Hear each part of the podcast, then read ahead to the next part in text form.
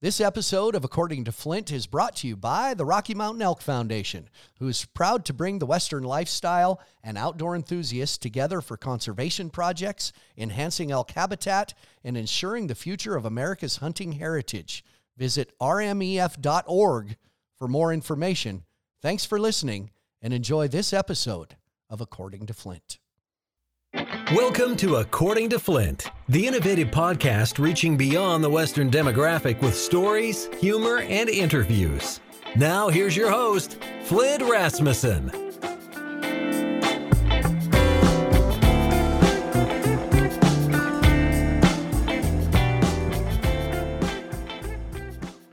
Well, welcome to episode number 29 of Your World According to Flint. Happy to have a longtime sort of friend of mine. I guess he might disagree. Okay, here's here here's the biographical information I have. He's a seven-time NFR bull rider, Wrangler National Finals, three-time National Finals rodeo saddle bronc rider. People forget about that. Three times PBR World Finals qualifier and the current PBR livestock director, current, like the only PBR livestock director ever. And don't let the clothes fool you. Don't let the clothes fool you. He's rich. That's what I was told. He's the one and only Cody Lambert. How'd I do? How'd well, I do? you got your information straight somewhere. That was, that was good. It's wrong. Most that's, people are wrong. No, that's that's correct. Yeah, that would that be is, correct. um, do you get as we sit here? Uh, you're the you're the, the livestock director for the last however many years. It's it's kind of been your thing, uh, former vice president of the PBR, but you're you're the bull guy. Do you still every day just get videos of bulls from people, or has it settled down a little bit or picked up? What's it done? It's uh, I'd say it's picked up. I get I get three to twenty videos of bulls every day, and and and I need to I need to see them. I need to see what they've done. But yeah. in the old days, when we started out, I had to just call people in Florida and ask them who ha- who might have some decent bulls in Florida, or or call somebody I have trusted in California or something like that, and and try to get them regionally. Now everybody wants to go everywhere. Every bull's available, and there every time one gets bucked somebody has their phone out videoing them so yeah. if somebody if somebody calls me and tells me they've got a really good bull i say send me the video and they say well i don't have one i have to tell them now if he's been bucked in the last year in the yeah. last few years some kid had their phone out videoing him so don't give me that is it do you do you still get them from like random people you don't know that owns three bulls and this one's going to be the one? Or eh, are they starting to come? I mean, do you still get that yeah. and they get your number and it's just some guy yeah. from Iowa or yeah, actually, and it and it it happens all it happens every week and somebody will say, Mr. Lambert, uh, I'd like to take this bull to Greensboro and they send me the video and sometimes they don't even put their name in there or anything but i, I got to look at the videos because that's where you find them and right. so in the in in the beginning of the pbr we just got the best bulls we could we get the best stock contractors we could and they might they might hold us hostage in a little in a, a certain way saying i need to bring 20 bulls or i can't come right. and there's and they've got four that you got to have they've got really some they've got the the best. They they've got Playboy or something like. In those days, that's how it would be, and so you had to find a way to deal with them. And and then as the PBR grew, it got easier in that way because first of all, we paid better for the out money than anyone else, and then and then second, they they wanted their bulls on TV as bad as as we needed them on TV. Yeah. And, and that's kind of, I think that's the example I've heard. I do some Q and A stuff with some riders and the riders that are really good at explaining, you know, we get a lot of questions, especially with some guys like JB now is, is rodeoing. There's been, you know, they, they ask the difference and a lot of guys explain that that's the difference when you go to a rodeo is there might be two contractors there and total they have eight really good bulls and then the rest of the bulls and that's kind of the difference in from PBR to rodeo. There's great bulls. It's just you don't aren't always guaranteed to get one of those ones. That's that's part of it. They're softer at rodeos. I'll come right out, say for your six thousand viewers or whatever it is, however, whatever the crowd is. They, eh, as a whole, they're softer at the rodeos. That's and and they are the the, the UTBs the the Unleash the Beast tour has the toughest bulls that there is day in and day out. A lot of them are the same. Are are some of the rodeo's top bulls get to go to those things, but every time at the UTB, if you if you ride all your bulls, you're going to win. Yeah. It's gotten that way. It's gotten that way at most rodeos too now. Yeah. Sorry, some stock contractors trying to call yeah, me. Yeah. See, yeah, so here's what here here's what happens. During, I can tell as we're talking. I can every time you're getting phone calls and stuff. Well, that right was one. That was yeah, and that one was I gotta tell you, that was Rick Smith. That's one of my old friends right there. That's one of my old bronc riding friends. And I Is and that, it's the worst, it's the worst thing ever to decline his call because is, is uh, Rick uh, Smith is that Rick Smith down in Arizona? He's in Arizona, it, but he grew up in Wyoming. Yeah, he's he's married to Lynn. They're at Cochise. Yeah. I yeah. know Rick. Yeah. Oh, tell him hello when you talk to him. There you go. Um, I I will say when people ask me about rodeo bulls and oh the bulls are stronger, all I say is there's great bulls in rodeo because I'm diplomatic. I'm a rodeo fan, but there's great bulls in rodeo, but and skews the to the people listening. The term I use is every week at the Unleash the Beast tour, they're getting on dick slammers every time. Like there's a difference in the power. That's what I see. Difference in the power. Right. And some of those bulls go to the rodeos. And don't oh, yeah. get me wrong. Don't yeah. I'm a rodeo guy through and through. But but it's just obvious that's where the difference is. That's where right. that's what separates the UTB from everything else. There's a there's good bull riders in rodeo mm-hmm. and and there's good bulls. Yeah. But when when they say it's the best bull riders in the world against the best bulls in the world, the only place for that is the UTB. JB Mooney, JB, who's I've always thought JB was kind of a rodeo guy. You know, he's loving going rodeo. But reality is, and I've told fans this, he rode himself healthy through the spring going to rodeos. He packed up and went to rodeo. In a sense, he rode himself healthy body wise and in here wise. He needed it up here probably more than anything, didn't he? JB's a JB's a legend. He's a Mm-hmm. He's one of the all-time greatest bull riders. Uh, there's never, there's nothing that anybody can do or he can do to to change that.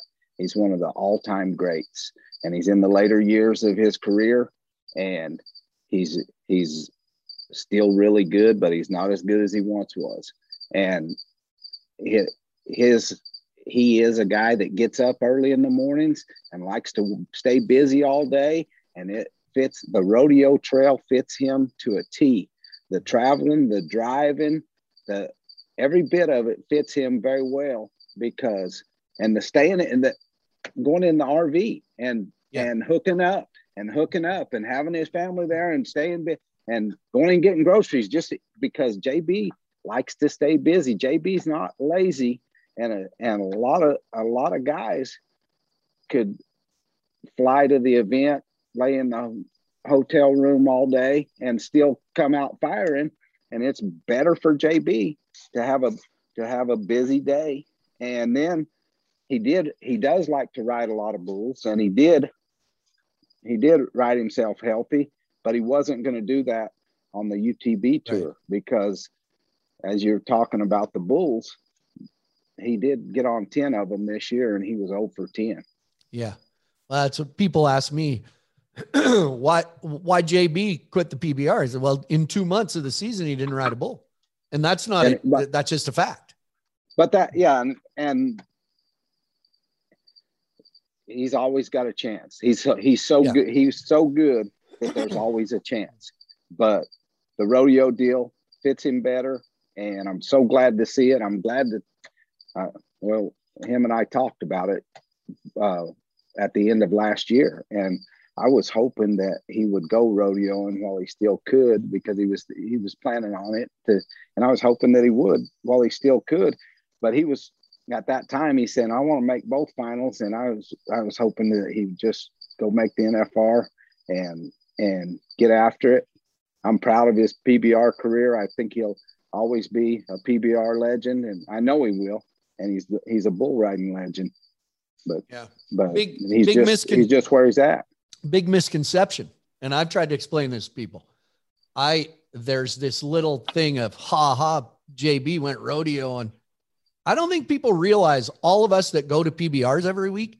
We are we're JB fans, and we watch him in rodeo and are happy for him in rodeo. I I, I get some of that with that they think JB's sticking it to PBR, and that's really not the case at all. We're we're loving having JB. I can't wait to watch him oh, at the NFR. Oh yeah, and we're rodeo guys too. That's the thing is, you know, my my favorite cowboy out there rodeoing right now is Stetson Wright, and me too. Yeah, and it's and it's just he's so so fun to watch, but he's so fun to watch.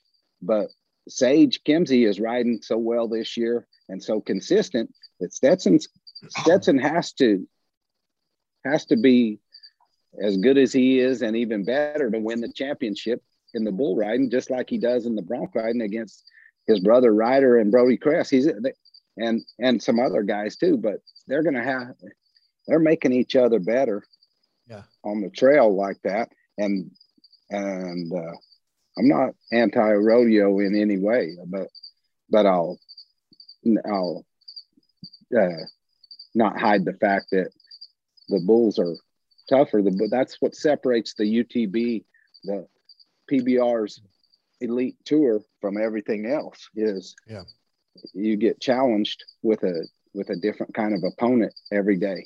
Mm-hmm. Uh, I like that you bring up Stetson, right?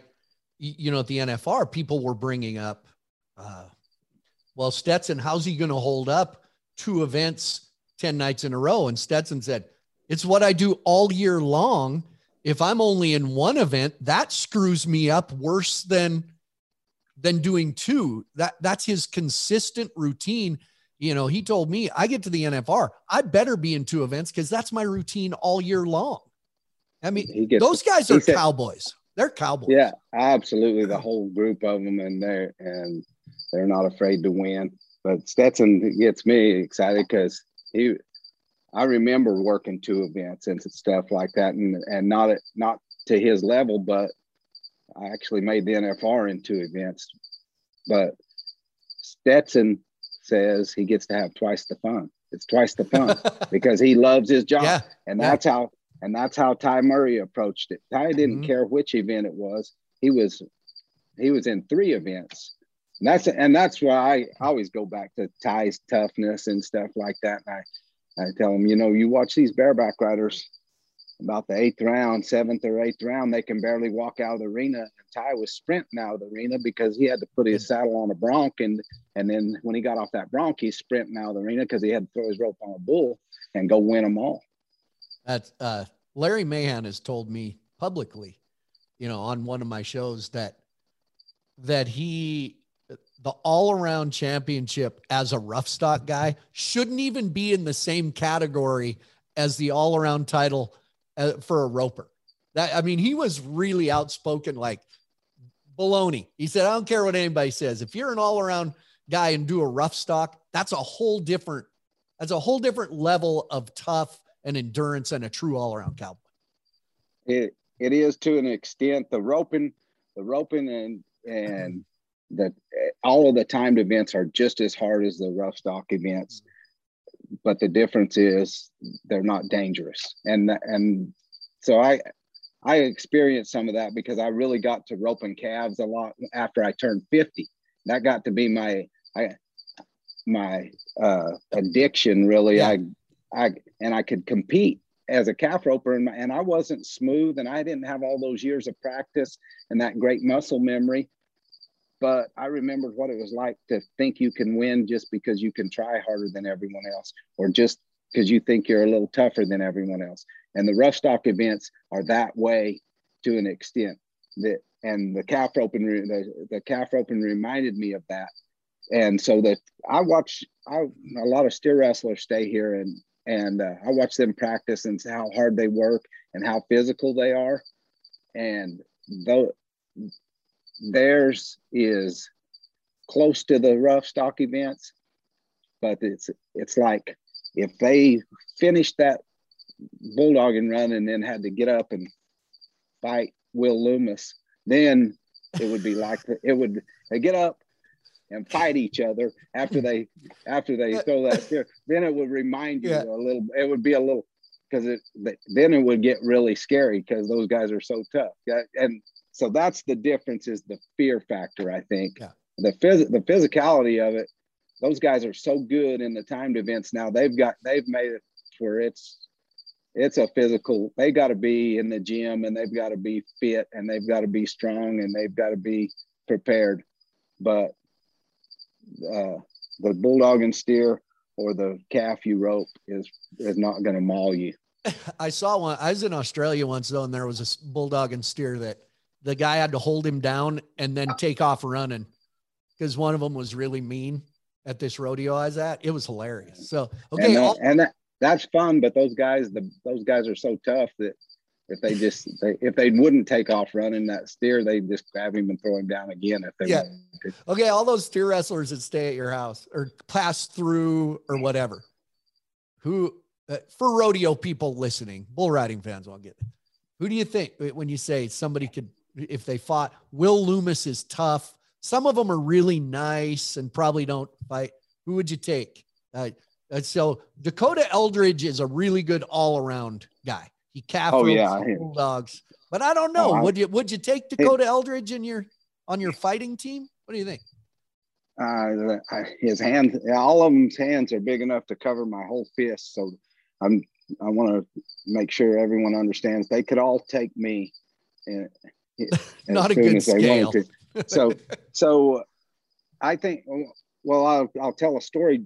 Dakota and Luke. Dakota was throwing some steers out of the chute trying to break some in that they had leased for practice cattle for the winter. They were staying here, and Dakota was throwing them out of the chute, uh, chute dogging them, and and uh, Luke was it was cold.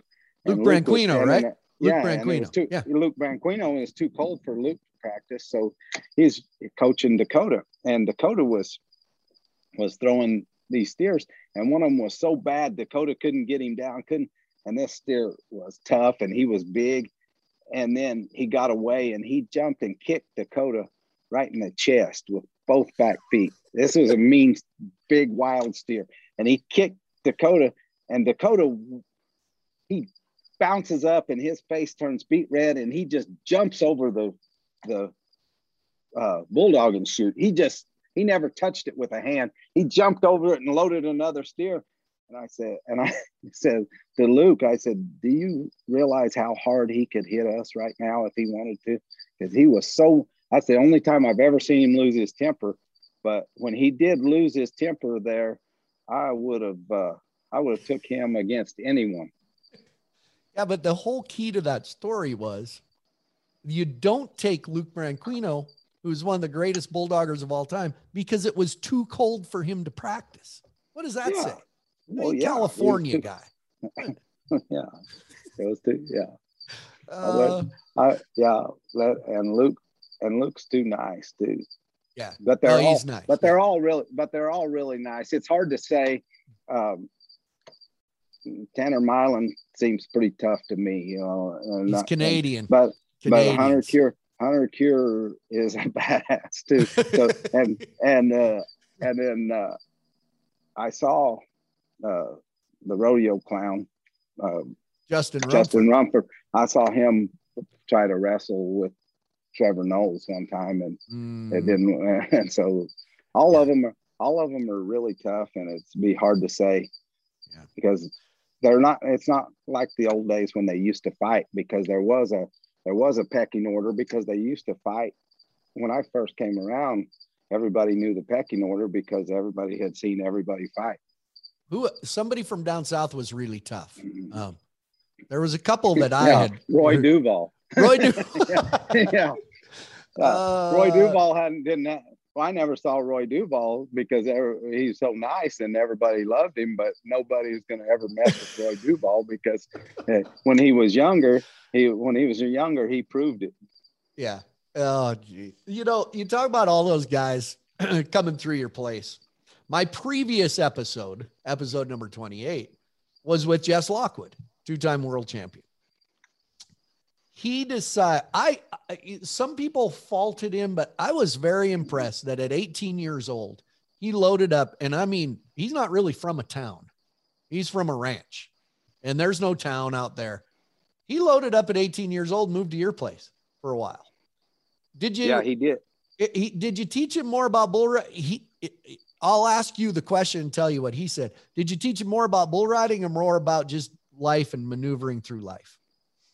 I I knew his dad. I knew Ed, and uh, I I tried not to be try to pretend to be his dad or or his role model in that way, but but he had to. He saw what we do every day, so he had to see that kind of thing. But as far as uh, bull riding went, he was already good, but bull riding is he was good at a high school level and and the touring pro level. He was starting to win a little money in the PBR, but he made the short go at 12 events and had not ridden a bull in the short go yet. And I just tried to explain to him that the riding is just the same. The riding, except when they buck better, you've just got to do it better. You still do it the same, you just got to do it better. And so I tried to get that through to him that he had the ability. I, we worked on the mental game. We always work on the mental game more than the physical game because you can't practice bull riding that much like that. So yeah. you've got to you've got to be right. You've got to be right there and and prepared to win. So I I I think I you know tried to I think I taught him more about riding than I did about living, but we he was here for two years, so he saw yeah. how how we do things around well, here. I think it was Ty. I think I probably took it. I've heard it more time, but I think it was hit home. I think Ty Murray's one said, I heard him say, really, there's not that many fundamentals in bull riding. There's not that many things. You just have to do them right and do them well. Right. Does that make and sense? Do them on, and yeah, and do them on time and do them right and do them well and do them right now. Because I always try to explain to people bull riding, if you're in time and you're in rhythm and things are going, it's like a dance. It's mm-hmm. it's like you're with it, you're with that bull and you're and it's like a dance. But in the middle of the dance, a fight breaks out, you better be ready to throw down. Yeah. Well, that's and uh, speaking of that, Ty used Ty told me the thing about riding a bull we were talking about the difference in bull riding and bareback riding in the in rodeos. People think bull riding is so hard on the body. And he said, bull ride, you can be 92 points in the bull ride and you step off and you feel great and you've got that sweet spot and it's this dance. And he said, you just feel great. In the bareback ride, and you can make the greatest bareback ride of your life and the high score of your life, and it still beats the crap out of you. It's just yeah. the worst. So bull riding, is, yeah, it, it bareback riding is that fight from the time the gate opens. It's that's that's the way it is. And the bull riding can be it can go either way. A lot of guys ride with more of a fight style, and one, others ride with more of a dance style. But but you you better have both if you're going to make it in the PBR. Yeah. Why why were some people such such idiots about the reaction to Jess going and staying at your house and getting help from you. Why do we, uh, I'm not going to say we because I don't. Why do so many fans, they want cowboys should make more money. Cowboys are professional athletes. Cowboys are this. But when a cowboy does make money or goes and uses the resources like yourself available, why do are they then sellouts or oh Cody Lambert's little boy or I just thought the reaction to it. I mean, there's not one rider on the tour that couldn't do the same thing and go stay at the your house. You would do the same thing for every single one of them, wouldn't you? Yeah, any of them that ask, uh, one of the kids that's in the top 15 rodeoing right now. Kai Hamilton lives here and and Stetson Wright, Kai and Stetson rodeo together. So Stetson spent the month before the NFR last year here. We we do this. We this is our life. We love it. But I don't know why the guys would think that way. Um, when when Ty and I were rodeoing together, we decided that it would make more sense to rodeo in which he'd win the all around every year. So he had a long van that that he would get. And so if we hired a driver to drive us, we could sleep from midnight and I'd get up about 7 a.m. and I'd take my shift and then Ty would get up and take his shift and our driver would sleep. And it made sense for us to because we were fresh and we were ready to fire when we got to the next rodeo. People started complaining about that. Well, they've got to drive. They've got to drive. Well, yeah. If you guys wanted to win an extra hundred thousand a year, you should maybe spend the 50 bucks a day too, like we were. Why? I, I, guess I, I've always wondered about it, it's just the, what cowboys are supposed to be like or supposed to do. But I guess I don't understand why more young riders or even veteran riders don't take advantage of resources whether it's you or I mean you you out of the picture, anyone. Why don't they take advantage of mentors or coaches or the resource? Why don't guys more guys do that? I mean, I I think of guys in the PBR right now. In my I don't know if I should say I thinking of certain guys. Okay, I'll say guys that I see lots of talent but they're really up and down. And if they just spent some time consistently with someone, I think they could be great. I'm thinking the na- faces that pop in my head Mason Taylor, Ezekiel Mitchell right now. Um, I mean, I could, there's a bunch of them. Those two guys, because I really like those two and they really can do great things at certain times. Why don't guys take advantage of that? They're, they're world, and Mason has been a little bit here lately, but, yeah.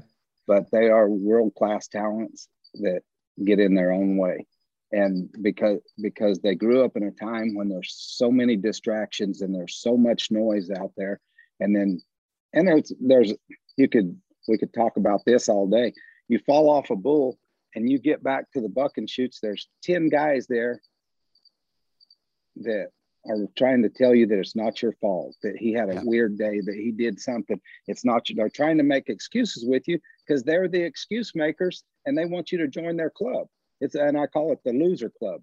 There's more losers on the back of the chutes that want to help you get over this bad feeling that you got because you just didn't do your job, and they want to tell you that it's okay, and they want to give you a hug, and they're the everybody gets a trophy, uh, kind of deal like that. Yeah, yeah. And and those people outnumber the focused winners, and and I've learned this more as I got older. I learned eh, because I, I've I've figured out why I couldn't get when I could get to a, a high level, a very high level, but all my traveling partners, every one of them was world champions. Every one of them wound up, every one of my traveling partners wound up being world champions. Not when we started, but when they got, mm-hmm. they wound up being world champions. And so I I didn't kill their confidence and I didn't hurt them, uh, you know, it hurt we, cause we talked about riding and we talked about stuff, uh-huh. but so I didn't mess them up in any way.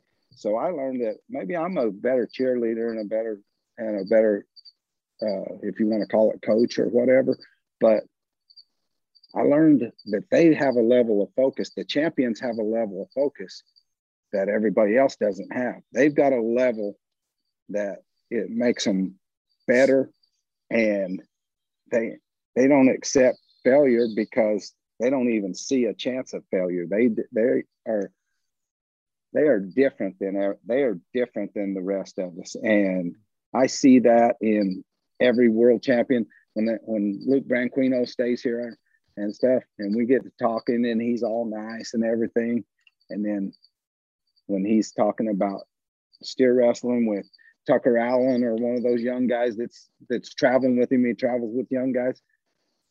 Every run, there's a particular thing that he sees there that, yeah, that's good. You're good. It's, he keeps it positive. but he explains how they could get better. And the champions always are thinking how they can get better and how they can do it better. Look at, I always look at the two guys in the PBR that are very polar polarizing in my in the last few years. For one, because they're winners. For some, you know, guy, guys that are mediocre aren't polarizing. You don't either love or love them or hate them because they're none to love or hate. But the great ones are polarizing. And the two guys that took the most heat for a camera following them down the hallway and throwing their ropes and kicking stuff, JB Mooney and Jess Lockwood. And the re they hate. I always say to fans, what is wrong with hating to lose? You know, they hate to lose. Joe Beaver has told me story of he'd be coming down the alley and a bull rope would fly by his by his head and he'd hear somebody cussing and he'd go, I knew it was Tuff Hedeman every time. Yeah. If, if Tuff got, if Tuff got bucked off, you, you waited till he was ahead of you, like at the NFR. If he got bucked off, you didn't go to the locker room first because you're going to get hit with a bail or a spur or whatever he's going to throw or whatever he's going to break. So you wait till he goes and you walk behind him and then you can laugh at him the whole way. You know, laugh at how stu- laugh at how stupid that looks, but he meant it. I, so I yeah. tell you, he t- Tuff was that, that kind of focused and he had to win that bad.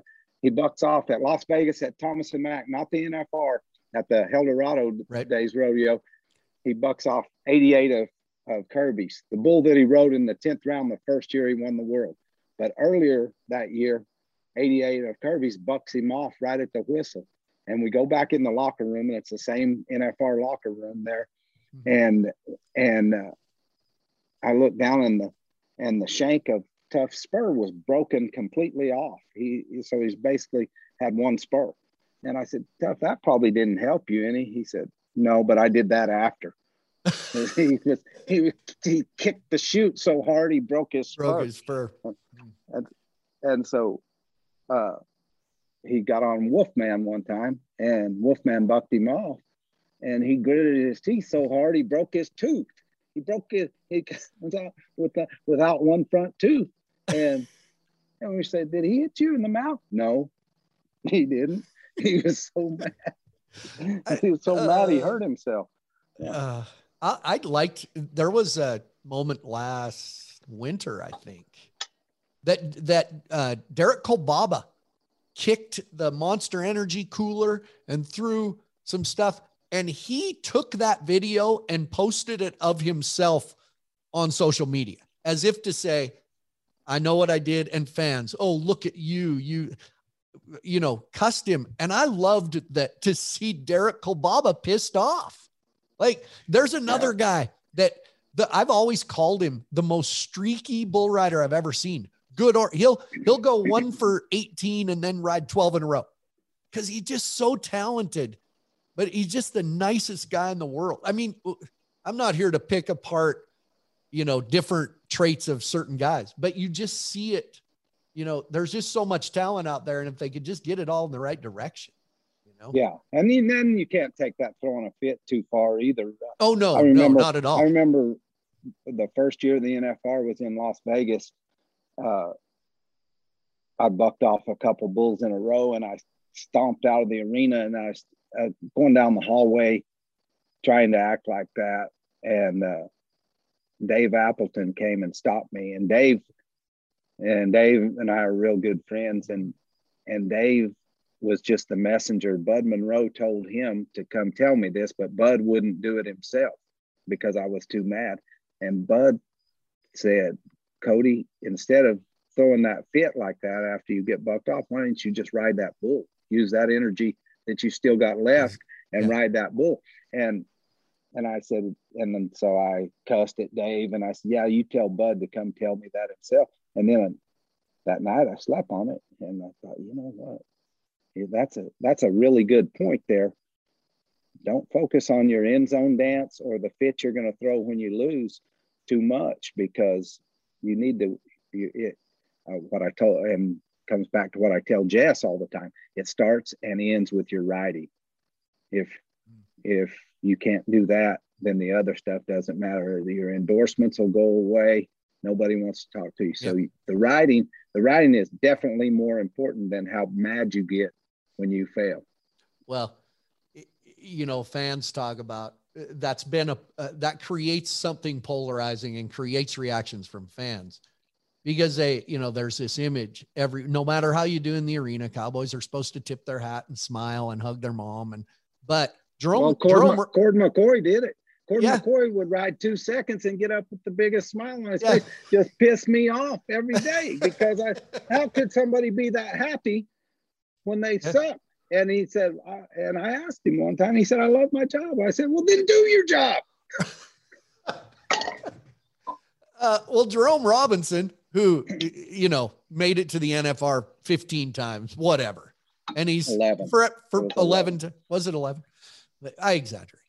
But for people who don't know, he's on the headset in the arena in a sport coat to this day. Just what just a legend in every way. But he always he he has told me you know, we all acted like that at one time. We just didn't have cameras following us around. You know, nobody knew.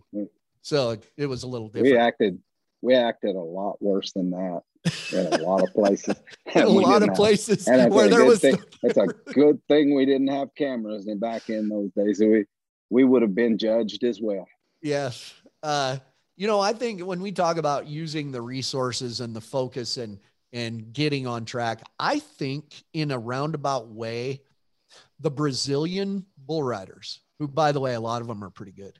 Um, in case you didn't hadn't been watching, I think their bond uh, because culturally they come to this country, so they hang out together. I think in a way that benefits them because they're that's the only they got nothing else to do. That is what their sole focus. So when there's five or six of them, they get up in the morning and meet at the gym or uh, get on practice bulls in a sense, they're using the resources of each other to provide yeah. that focus and make themselves better. That's for sure. And they and they have an ability to stay focused better because they they speak a different language. So they're not going to be worried about what's coming on TV today or any of those sort of things like that. I've been spending a lot of time with those guys since we this past couple weeks because we lost one of the young. Brazilian uh, future stars and and uh, we've we've been talking quite a bit, and I've been I've been spending a lot of time with those guys for the, for the last couple weeks, and you see that you see that closeness, and it's like family, and it's like a village. They all watch each other's kids. They all uh, and and it, it's a it's a good thing to see, and it reminds you of the old days when we were rodeoing together, and there were lots of there you had all that time to talk to each other about what's going on. You you talk about what's going on in your life too, but you talk a lot about writing, and you talk about a lot about preparation. So then, so then you feel like you're on you're part of a team, and you don't want to let your teammates down because it's an individual sport. But being a part of a team is the coolest part. Was always for me being a part of the guys I traveled with I always felt like we were all on the same team, and it, and it fit me better. You know, that fit me. The college right. rodeo days, the college rodeo teams fit me better because I like being part of that team. Speaking of that, did you? What was your?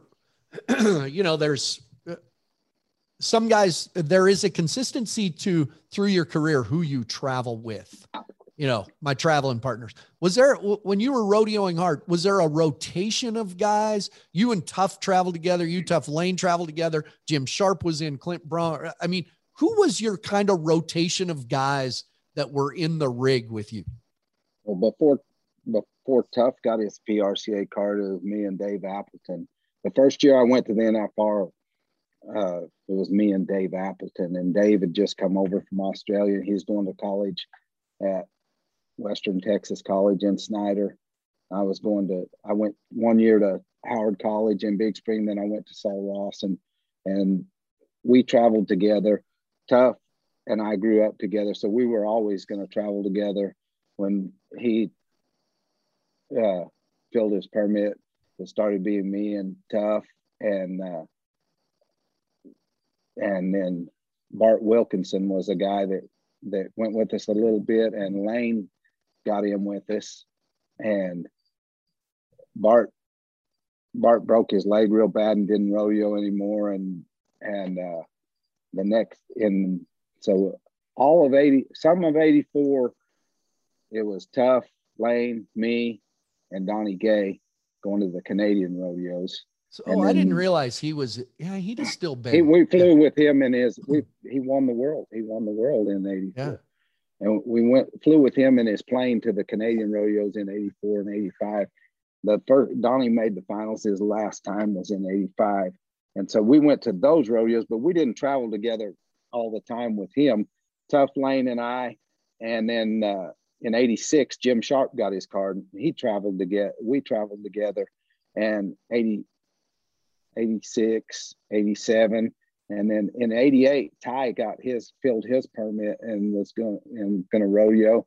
And so i felt like i could help him more because he's working three events and i'm working two. And we wouldn't go to as many rodeos as Tuff and lane and jim. And so Clint Branger got in. And so we entered the rodeos the same way a, a lot of when we could travel together. But it was Ty and I from '88 on till I till I quit, and then and uh, Ty was, and I still entered. I entered Ty and Chad Klein in the rodeos after I retired. I still entered Ty. I actually entered him. In, I entered Ty his in entire career. That's that's no why I told you I, we got nine world championships. We got nine gold buckles. So between I, you. I entered, yeah. I entered him. I entered him in every rodeo, so I felt like I did my part. To the for uh, even after you retired, you had you entered Ty Murray in it. I did, and I could do a better job then because because I could. I he Ty went from when I when he's rodeoing with me, we planned on going to 80 rodeos a year. And so that was our plan at the beginning of the year and making sure we can he can work all three events and I can work both of my and uh, as it as after I retired he could just go to 40 and still win the all around championship and win the world in the bull riding and stuff like that. He was so good. It, all he needed was to make sure he's in all three events it, it came to a point where I could stay on it all day and see how everybody's entered at Phillipsburg, Kansas or or wherever and figure out which day I, is the most likely that Ty could have all three events. And then when when we did it like that, uh, I was a little more efficient and it was good for his career because he didn't have to go to he didn't have to enter as many rodeos. Well, and he took care of Ty has told me we've talked about it on here about you know he just like your story about the driver. He was one of the first guys to get an agent and got shit for that, you know. Um, you entered him. He had one thing to worry about winning. Oh, yeah. I can so, tell you the greatest. Yeah. I have, and that's that focus. That's that world yeah. champion focus. One time, his, his, his second year, second or third year as a as a pro, we went to Window Rock, Arizona, was a, a pretty big Fourth of July rodeo mm-hmm. at that time, and and Sammy Andrews had it, and I, it didn't happen that often, but I left Window Rock and I was winning first in the bronc riding and first in the bull riding with one performance left to go.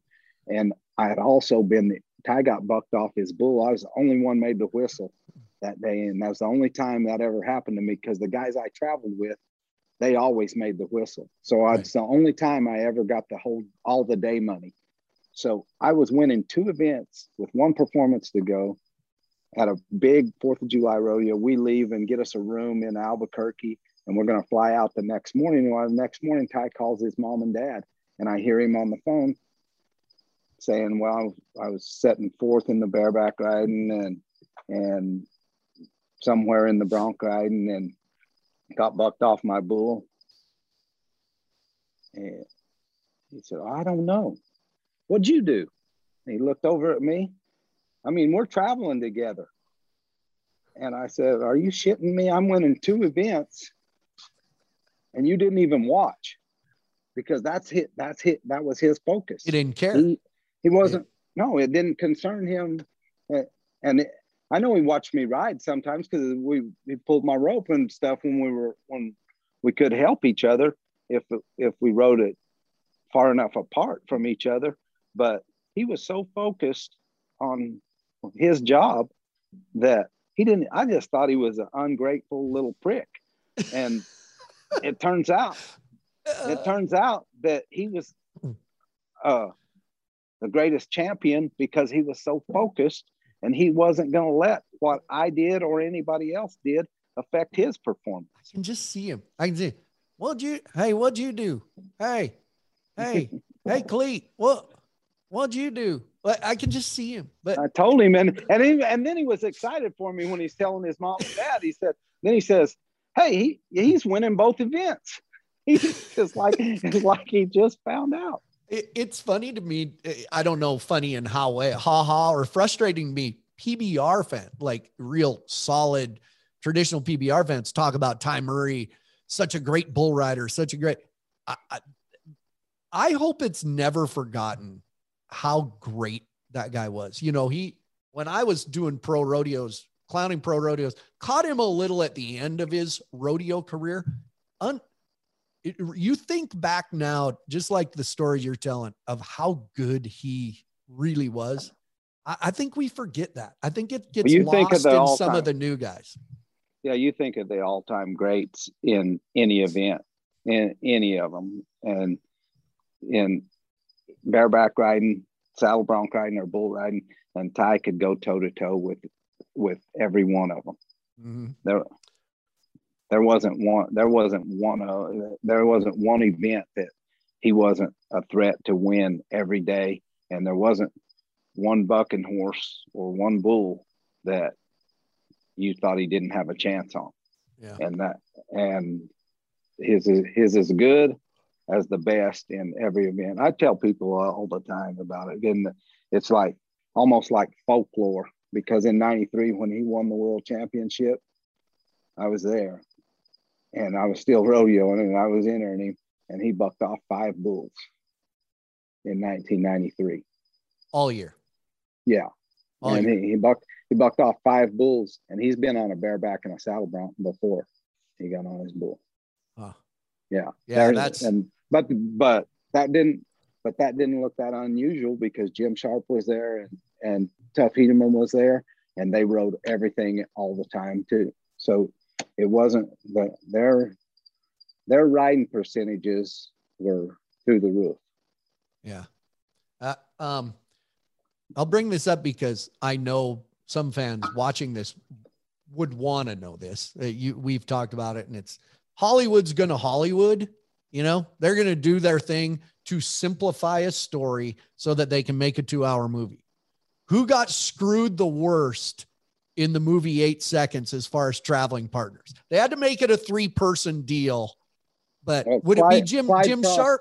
Clyde, Clyde Frost, Frost, got screwed got the worst. Screwed the worst. The worst. But then, but then it comes out. Then it comes to uh, Jim was non-existent, and Jim was Jim at that time was the most dominating. When they when they made the movie in 92 jim was the most dominating bull rider in the world and but he was boring because he didn't say very much and he never got bucked off so he was kind of eh, eh, and he had already he had already uh, been a rookie of the year and a world champion by the time that that lane died He'd already yeah. ridden all ten, he'd already ridden all ten bulls at the national finals, and in in '88, Lane was killed in '89. So Jim was a big part of the story. I mean, Jim was was right there yeah. with us all that day in Cheyenne. I mean, it was all.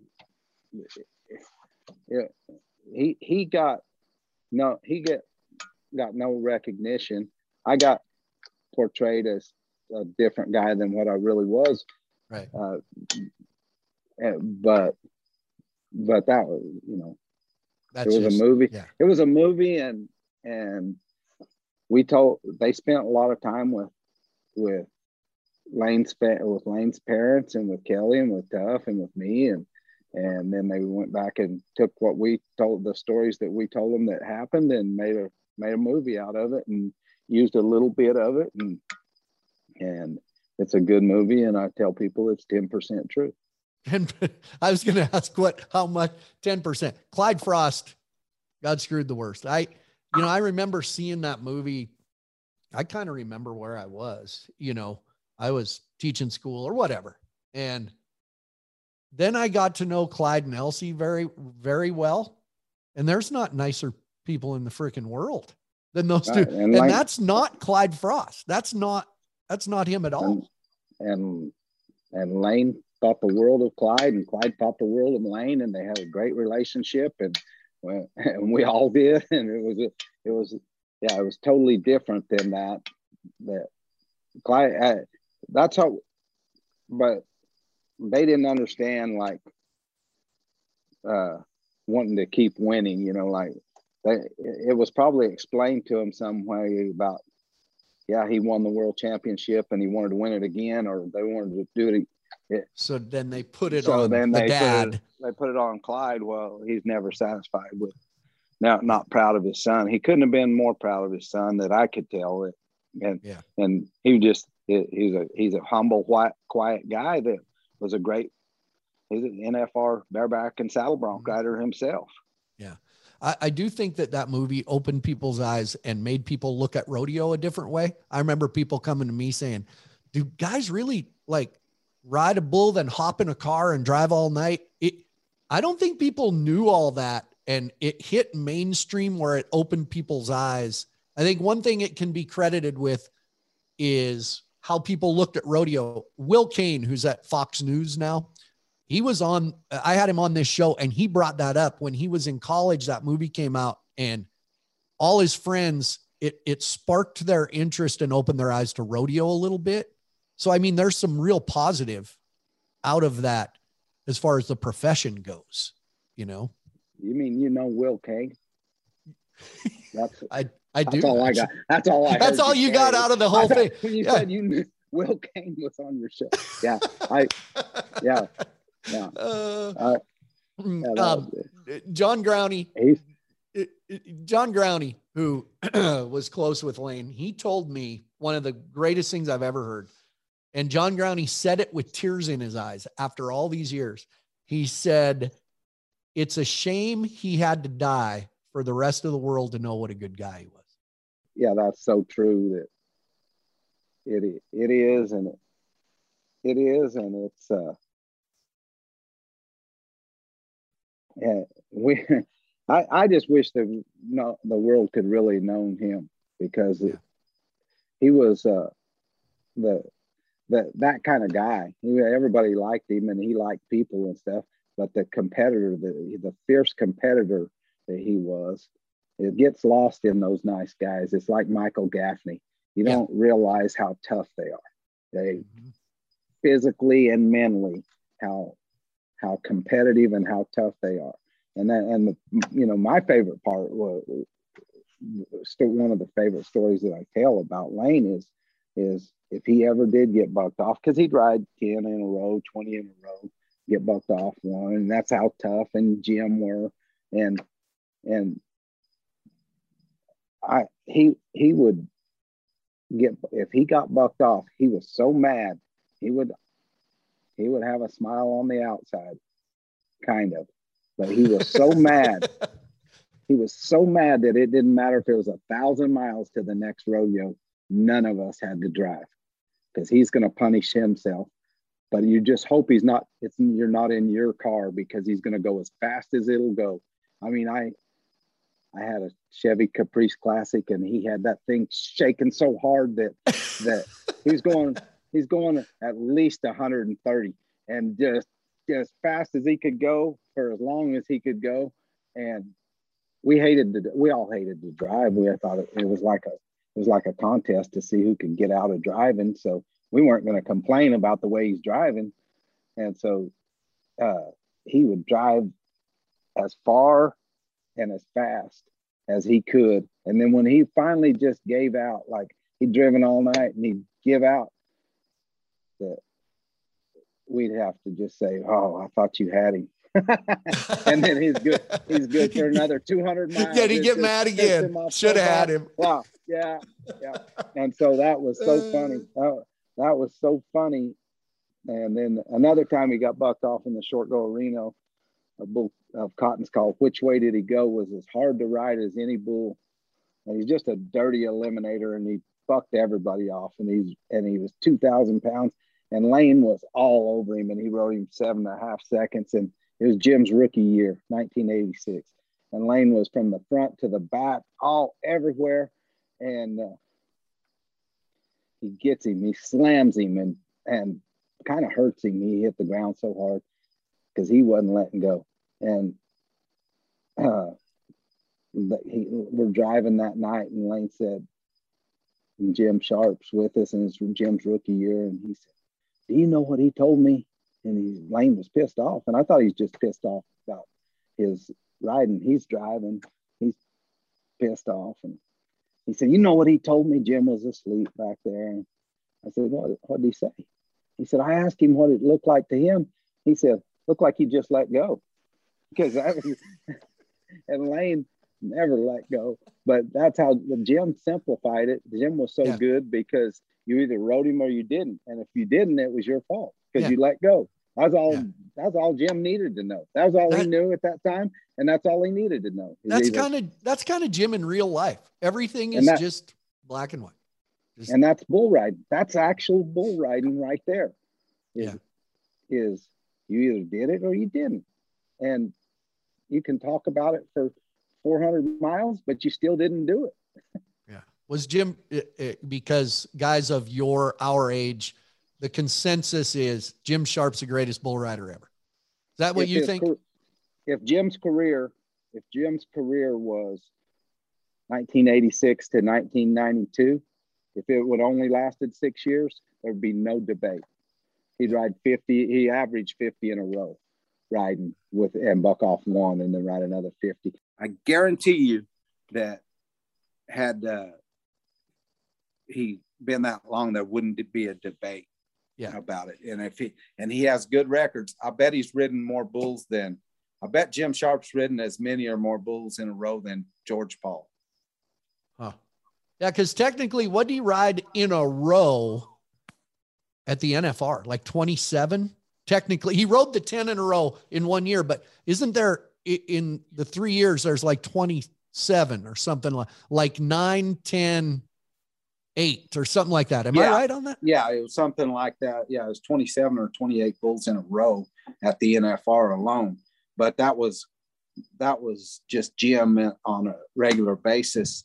Yeah, he he was a I I I would bet his riding percentage is over 95 percent for those first six years that he rode. Uh, Tuff's was up there like that too. Yeah, Tuff's was the same way. Yeah, yeah, but Tuff Tuff Tuff didn't ride 50 in a row. He rode 30 in a row. And the only one that bucked him off is the one that didn't, that drug around there and didn't really buck. But, but Jim, if, if that's the, if his career had only lasted that long, but then he had some issues with his groin and some injuries and, and, and he rode for a long time and he was just human for the rest of his career. He was a right. really good, bull, he was a really good bull rider, but he wasn't the best one out there. So, in in my, you know, in, in my opinion, I always say that I think Tuff's the best because he was the he went the longest as the best. When he had when he had to quit, when he had to quit because of the neck injury, he was in the lead in the PRCA and the PBR. Yeah, and he and that's that's 14 years into a career, you know that. Yeah. So yeah, that's why um, that's why I always said he was the best. Donnie Gay has the most championships, so so that could be called. You know, you could. Well, that's that. if you ask if you ask Donnie Gay. Well, then he's the best. but he was he made an impact. Was, when I was a little kid watching there, the NFR, I was there when he was there. He could ride. I'll tell oh, you. Yeah. I'll give him that. He, you know what's interesting about Donnie Gay? To this day, right now, I'm not talking in the past. He believes in his heart right now he could work out for two months and go ride any bull out there. He believes that right now. Yeah. I don't think so. I, think no, he's wrong, I, but no, I'm not going to tell. He's wrong, but he's wrong. But that's but, that focus. That's that mentality of it. Yeah, he he definitely had it. He what, definitely had it. What do you see? In uh, when you because you've seen all the all these years, seen all the best bull riders in the world. What does Jose Vitor Leme look like to you? He's he looks like he's got a chance to be the best there's ever been. That there's uh, a couple technical things, just a couple fundamental things in his riding that he could get better at, and that's all. His every day he does the right things, says the right things. He's he loves his job and he wants to be there. You remember how good the bull riding was at Cheyenne? Oh, the, the last yeah. cowboy standing at oh my God. That was yeah. just that was just what it is. That was Jose. And then after it was over, Jerome Robinson and I and, and Boudreaux did a really good job too and got second. But when we walked out of the arena, Jerome Robinson and I were talking and we decided that's what it looks like when guys really want to be there. And and Jose, he wants to be there. And that he's he's got he's he's a a freak athlete like Ty or mm-hmm. or one of those guys, different body, total different body style, total different riding style. Like, but he's got like a Jim Sharp mentality where he's not going to let those bulls get him, and he's just not he's not going to let them buck him off. And um, well, I, I, I will say because uh, I don't know if you know that I've been you know all the debates of best ride you've ever seen. I've been there for most of those too and his ride on Woopaa Tulsa moved in. That's the greatest bull ride I've ever seen. And I didn't know. And then I, uh, on my uh, Facebook Live thing, I had a, a arena level video that uh, Katie, who, who kind of owns the bull, Katie Pert, you know, um, had posted an arena level. That's the greatest ride I've ever seen. Like hands well, down, the greatest yeah. bull ride I've ever seen. I felt like I felt like it was exactly the same ride as he made at the World Finals, but this time the judges got the score right. It oh, look, good point. Look, so those are it's not even the just the best ride; it's the best ride and the second best ride. I yeah. think both of I think they I think they definitely got it right on that one. And uh, three judges had it 49, one had it 48 and a half. Yeah. Yeah, it was amazing just the way that bull you know, I've I've broke it down on a yeah, I know I'm not a judge, but I've seen it on TV where that bull's front feet hit. They hit here one jump and 10 feet that way on the next jump and hit that bull's extension. That's a great bull. They can ride him, but that's a great bull. He does everything. He he, he checks all the boxes. That's how you yeah. teach, teach scoring. He checks all the boxes. I've seen a bull buck harder than that and get rode one time and it was when Cooper Davis rode uh, Smooth, Smooth Operator, Operator, in in New Jersey, yeah. and and uh, but Cooper didn't have the control that Jose had on that bull. Smooth Operator was a half a point better. Was this I and I teach the judging seminars and stuff, and so I've always used that Cooper Davis's to show uh, uh, how hard a bull can buck and and all the categories that that bull would have been a 25. Smooth operator would have been a 25 had he bucked Cooper off. So but oh. could, he can only get 24 and a half if he got rode because his number one mission was to throw that rider off. So I can't give him a hundred percent. Right, right. You can't mark him perfect. If I can't mark him 25 there, and that's my and that's how I teach the judging classes. Yeah. But but that's one I've shown over and over. And now Jose's two rides on Woopaa will definitely be some that we show as well. And and explaining the categories, the buck, the kick, the uh, direction change, the intensity, and the degree of difficulty on bulls. Yeah. Uh, before I let you go, convince convince us because I've I've That's questioned too on I'm, I'm off bulls now. Convince, Convince the fans, the fans watching, and me why the new season structure of the PBR with the World Finals in May, because because I can kind of do it. I can explain some of it. Why that's a good thing. Well, getting off the NFR, you're getting off the yep. closeness of the NFR is a good thing and having a structured season season that that ends like other sports do is going to be a good thing because we've got a lot more stuff to offer in the PBR and there's a lot more to come. Yeah. And so we're not, you're not going to suffer through the other six months of the year either. I can just tell you that. Yeah. I, I think it all years, and I, I said this out loud on another deal I do. I just I think fans I understand announcing this season first and hey, wait, there's more to come. But I think we needed to let fans know what's going to happen in that other part to keep them from to cool them down a little. I'll tell you the hardest question I answer currently on an airplane. What do you do? I tour with PBR. Oh, gee. Now what? And people who aren't fans, what's your season? Do you know how hard that is to explain it, that it, we're a real sport, but we don't really have a season? And I don't think people are going to see once the adjustment is made, the season's going to start in November.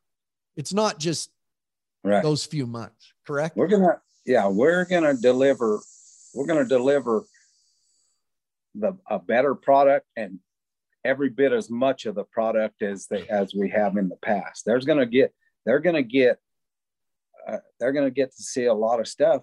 But if we don't, if we don't make moves and take chances on trying to get better, then at some point we're going to get in a rut and we're just going to do the same thing over and over again, which is good. But maybe we can be even way better. It, it might be great now, but it might be so much better uh, because we were willing to to risk some stuff and take chances.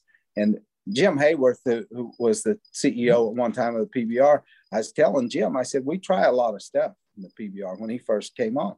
I said, we try a lot of stuff and, and everything we've done hasn't worked, but lots of things we've done has worked. And Jim said, Cody, if uh, everything you do works, that just means you're not trying enough stuff. Mm-hmm. Well, I know this season thing, the season structure change. It's been, this isn't new. This has been in the works for a while to get off the NFR to have season. Here's what gets me is fans are saying, "Oh, what a six month season, a five month? Oh, well, why why should bull riders have to ride for 12 months, but football players don't? I mean, even if it well, is only six months, you know, never makes sense to me Yeah. for one thing, the guys won't be sitting around the other six months. That's this is going to be a great season. It's going to give bull riders more opportunity, more options. It's going to be, give fans more opportunity and more options. And we're going to bring we're going to bring some stuff that a lot of people haven't thought about yet. I think you're right. I think there's great things ahead.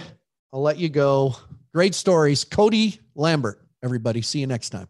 According to Flint.